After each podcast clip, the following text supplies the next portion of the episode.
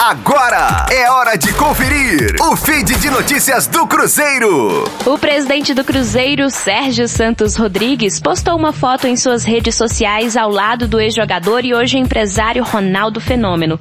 Sem dar detalhes, Sérgio disse que está em São Paulo para reunião de negócios, dentre elas com o ex-atleta revelado na Toca da Raposa. O dirigente deixou uma mensagem no ar garantindo que o encontro pode render bons frutos à Raposa. Ele escreveu a seguinte frase em seu Twitter, aspas, em São Paulo para reuniões de planejamento do ano de 2021, tanto no futebol como de negócios.